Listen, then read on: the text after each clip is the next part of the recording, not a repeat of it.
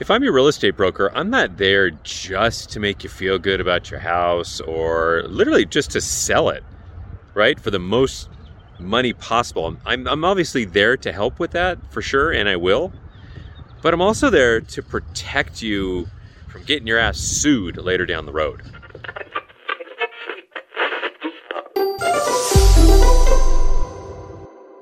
Hey, everybody, sorry to be so glim and gloom with a legal issue at the beginning of this episode, but I just want let me kind of clear up what I'm what I what I mean by what I said is uh, you know you hire an agent to sell your house because you think that they're the best. They were referred to you. Uh, they're you know you've interviewed maybe others as well, and you thought it'd be a good fit.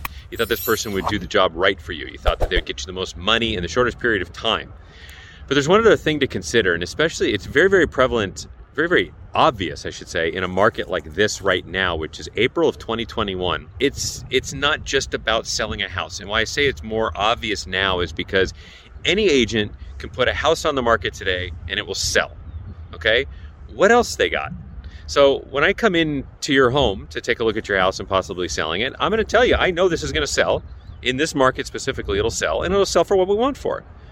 But what is that agent not doing also? And I'm not this isn't disparagement on the industry at all, but it's it's something I want you to consider when you interview agents is that do I feel like this guy or gal are going to keep my ass out of jail? And that's something that we do. And I don't know if it comes from we're also I'm also a real estate attorney. Uh, Michelle, uh, uh, my partner and wife, is um, a family attorney. Um, I still practice. She doesn't practice any longer, but it's still maybe that's the mindset. Uh, it's all that law school tuition back in the day that got my mindset straight on how do we do risk management along with getting you the most money possible. So it's important to ask that second question, not what can you do for me, but how can you keep me out of trouble. All right, ask that on your next listing appointment when you sell the house. Uh, it might just shock you, the answer. Have a great week, and we'll see you next week on the Real Estate Minute Show. Thanks again for giving us just a couple minutes of your time today. Hope you learned something.